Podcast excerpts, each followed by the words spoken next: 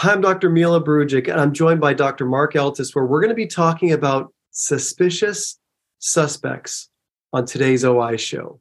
Dr.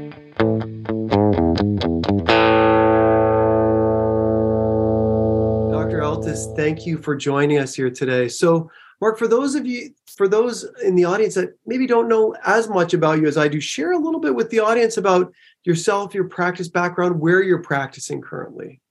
Sure. So I've been practicing for almost 20 years, which sounds a bit scary to me too. And um, I've been in academia for over a decade, I think 13 years now. And uh, I've had the opportunity to practice in uh, the US, in uh, New York, in California, and then I'm now in Toronto. I've been in Toronto for most of my career now. And uh, the thing that's, I guess, stayed similar uh, is I've tried to uh, work in higher end offices. And um, the reason why is because I get to do what I like and offer patients uh, the best technology available and services. Well, that's Mark, you lead perfectly right into the discussion because, you know, one of those areas where I I personally feel that optometry kind of owns this space is the glaucoma patient, in particular with the suspect, because oftentimes these individuals are so difficult to kind of put into a clear category of yes glaucoma versus no glaucoma. And oftentimes we're watching these individuals to make sure that they don't progress. And if they do or even if their risk factors are such that they're high enough that we feel that the advantages of treatment outweigh the disadvantages of watching them we'll start treatment with them. But mark share with us in particular with visual fields kind of some of the nuances in terms of new software developments that we have available that are helping you care for these individuals? Yeah, so one of the uh, innovations I'm excited about is the 24 2C, which is uh, the way I explain it is the 24 had a kid with a 10 2, and now you're getting the best of the 24. You're getting a full 24 field, plus you're getting the, the points of a 10 2 that are most likely to be affected by glaucoma. So it's not a complete replacement for the 10 2, but it's a warning sign and it makes it easy to offer one field instead of doing two at one visit or across a couple of visits, which we all know is hard for the patients. Yep. Well, Mark, I'm glad you brought that up because one of the tough things with the 24 2 is the the spots are spaced so far away in the standard 24-2 that one subtle little square that seems like it's just a little reduced area of sensitivity when you run that on the 10-2 sometimes we see these early arcuate defects. Um, how much are you finding that this new software algorithm is helping you out with some of these patients in particular initially when you're running the 24-2 i think you called it 24-2c correct? Yeah and that's on the zeiss machine. I think there's other other iterations of it uh, on other machines. And, you know, of course, each uh, company is trying out its own thing. But um, I think it's very helpful. I think it's definitely cut down on my concern uh, where a lot of patients basically you can let them go instead of bringing them back for a 10-2 which now you know for the last few years obviously because of uh, research from columbia university you definitely want to have that 10-2 and compare it to a ganglion cell uh, you know analysis so it's basically, I would say that it's decreased the time that patients have to spend the office and the expense of doing two visual fields and repeating two visual fields you know at each interval. Now on some patients if the 10 the 24-2c is fishy then obviously we're going to go for a full 10-2 so, Mark, is that now standard protocol? You see a patient, they're glaucoma suspect. Is that the test or the visual field strategy that you're ordering first line or baseline for that patient? Uh, that's the one I'm definitely ordering first line. Now, whether in the field it's considered the standard of care, I, I wouldn't go that far. I think you can do a lot of things, as, as you know. I mean, in theory, you don't even need an OCT, a, a photo, which is a 3D photo uh, you know, which is compared properly from an expert is just as good. The truth is, I'm not that good to look at a photo and, you know, tell a, a, loss like we would on an OCT. So I actually like using the OCT. I have an HRT as well because I think that technology was wonderful. Of course, you know, for, for those of us uh, in the dinosaur era, which which I am as well, you know, it's like uh, VHS and beta and all those kind of things, Blu-ray versus whatever it was you know something has to win out and OCT won. But you know GDX wasn't bad, HRT wasn't bad, and still having that machine with all its faults and you know perhaps not the latest software is still an advantage. Yeah.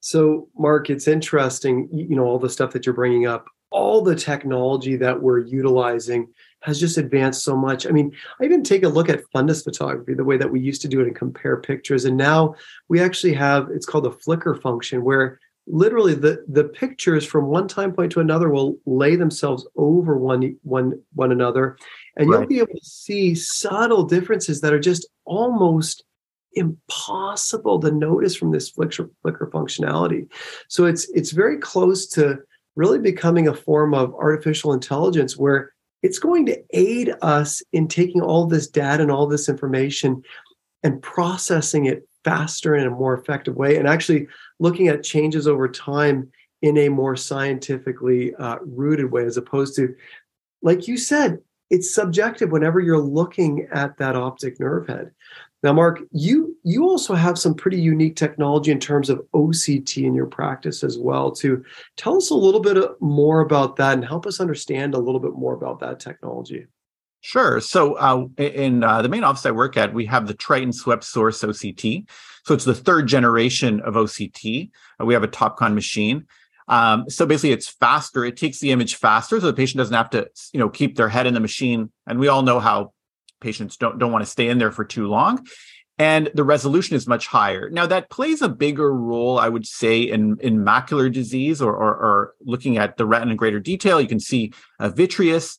Uh, in terms of glaucoma, you know, it, it has certain advantages um, in terms of a Hood report and, uh, you know, Don Hood from Columbia and his uh, obviously great insights into um, glaucoma. But um, I, I, also like the Zeiss for its printouts. And we have a Zeiss machine, the latest one at the other office I work at.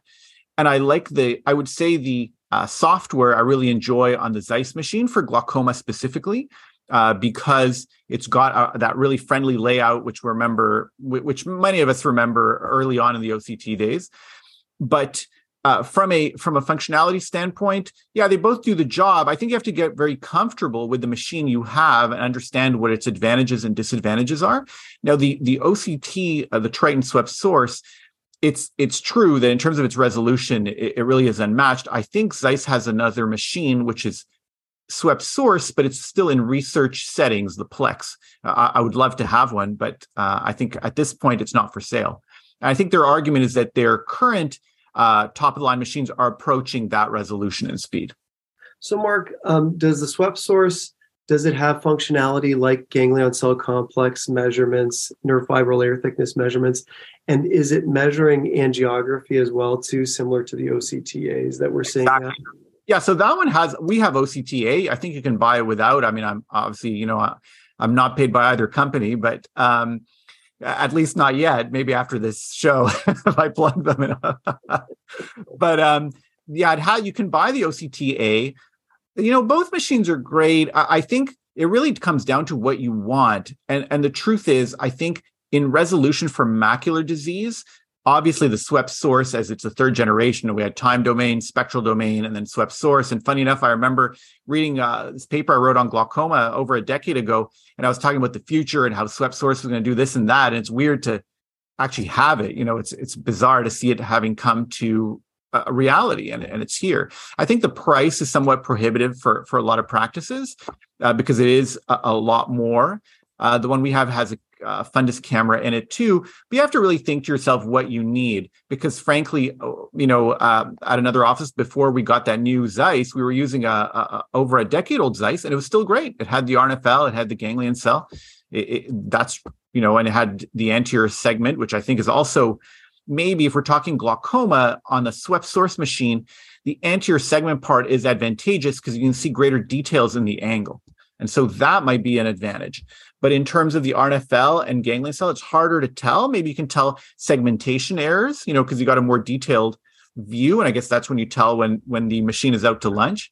But I would say my what I tell my students and and what I, I just said before uh, I finished up with them, they wrote their exam today, so you know I hope they did well.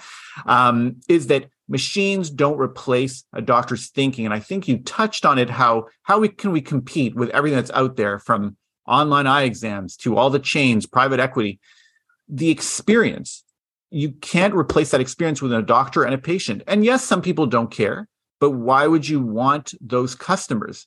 So uh, the Dunkin' Donuts isn't trying to be Starbucks. You know, or, or, or certainly the Starbucks isn't trying to be a Dunkin' Donuts right. because it will fail. And that's the thing. You're not trying to create a $1 Starbucks coffee. You're trying to explain to patient to customers why they want that Starbucks experience and why it's you know worth that seven dollars. So, Mark, I have a few questions about the OCT technology. Um, you know, sometimes there's there's more and more discussion and weight being placed on the ganglion cell complex and the importance, just because, again, where where where it synapses around the macula and where we start to see some early functional loss in addition to some structural damage, even before we sometimes will see it at the nerve fiber layer. Um, but oftentimes it can be confusing with uh, confounding macular disease. Are you, what's the process in your office? Are you scanning the macula before you start doing the ganglion cell complex? Are you scanning, are you not scanning it? How, how does that play a role into, into how you're interpreting that data? You know, it's an excellent point. The, the, so it depends on the system you have. In ours, when we do the, the ganglion cell, it automatically scans the macula, and I have a picture too so it depends you know it depends on your uh, where you're practicing how your insurance is how you want to bill patients. But yeah i think that is an argument for a macular scan in any glaucoma suspect because you're going to get interference even on your you know uh, on your ganglion cell. And on other things because if they have macular disease it could be an issue for your 10-2 it can be an issue uh, for the tests that you're running. So absolutely, I think you'd want to rule that out. In fact, you saying that, I'm thinking, hmm, you know, I, I got to make sure that every patient has a macular scan now uh, for glaucoma suspects. The truth is that, uh, like we were talking about earlier, glaucoma suspects, I tell them 95% of you, or, or when I tell the patient directly, I say, you've got a 95% chance you're probably not going to have glaucoma. But in that 5% chance, you know, you could have serious vision loss. So this is why we're doing it. And I hope I'm wasting your time and money, but you can understand why we're doing this. And most of them respond to that. And that's the kind of patients I want to see. Because otherwise, you know, why are they coming, you know, to my office? They could have a, a an exam for a fraction of the price, you know, a few blocks away which you know takes five minutes and doesn't really look at any of that stuff. Yeah mark it is interesting because again um, the level of responsibility that now we carry professionally is continuing to increase with all of these technologies. And i still think that this glaucoma suspect category is so critically important because of the reason that you said that yeah okay so we may be dealing with 5 to 10% of those suspects but the damage once it happens is permanent. Right. so it's not something that's a at least to the best of our knowledge, on a wide on a wide stream basis, it's not a reversible condition. So once that ganglion cell is sick and dies, it really is not something that we can regain functionality. So I think you've proven that uh, that you're taking this seriously for those patients. And again, like you said, you're just spending more time on it because you're trying to avoid that individual losing any of that functional vision. And I love that philosophy. Absolutely. And I, and I even liken it to the stock market. You know, you want to have a long term track record of what's happening because when people say glaucoma diagnosis is easy, either, you know, they're catching it way too late or I'm not sure what they're, what, you know, kind of protocol they're using because glaucoma diagnosis should be hard. You should catch it super early where you're not even sure. And by tracking it, you can make a very informed decision on whether to treat a patient. Now, what's interesting is that I have that conversation with patients where I discuss treatment in some cases, even where I think they probably do have glaucoma. It's a, a joint decision where we discuss whether to initiate treatment because treatment has risks. It's not a, a cure all. It's not like I give them one pill and it's all going to go away. So it's a lifetime commitment. And my other passion, of course, is dry eye and glaucoma. You know, I, I say this that glaucoma we think of glaucoma as a blinding condition. We don't think of dry eye as a blinding condition. But if you think about it, why are many glaucoma patients going blind? It's not because we don't have treatments. It's because they are getting irritated from the treatment of a disease they don't feel and it's it's a dry ocular surface issue which is effectively blinding them because they're uh, you know bailing out of the treatment because of the side effects which ultimately is letting the glaucoma run rampant so everything has to be about educating the patient, about talking about it together, the risks, the benefits, and what to do. And generally speaking, although of course there are cases which are different, glaucoma is a very slow moving disease. So the more data points we have, the more control we have, and the better informed decision even a specialist can make if you don't even want to make that call.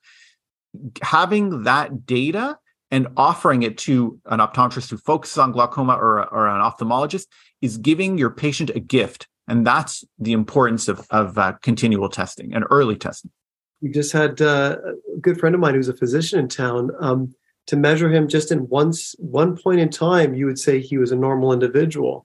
But because we had that history of the OCTs, the layer, and the GCC, we've seen clear reduction. Even though, again, he's still measuring well within the normal range, we've seen reduction over time, and it's a predictable change that's occurring. So I couldn't agree with you more, Mark, on this. This has been awesome. We're actually, Mark, going to have you back. The next episode, we're going to focus more on the ocular surface as well. But uh, but this was awesome. Really appreciate you being on the show, Mark. I appreciate it as well. And thank you all for joining us on this episode of the Optometric Insights Show.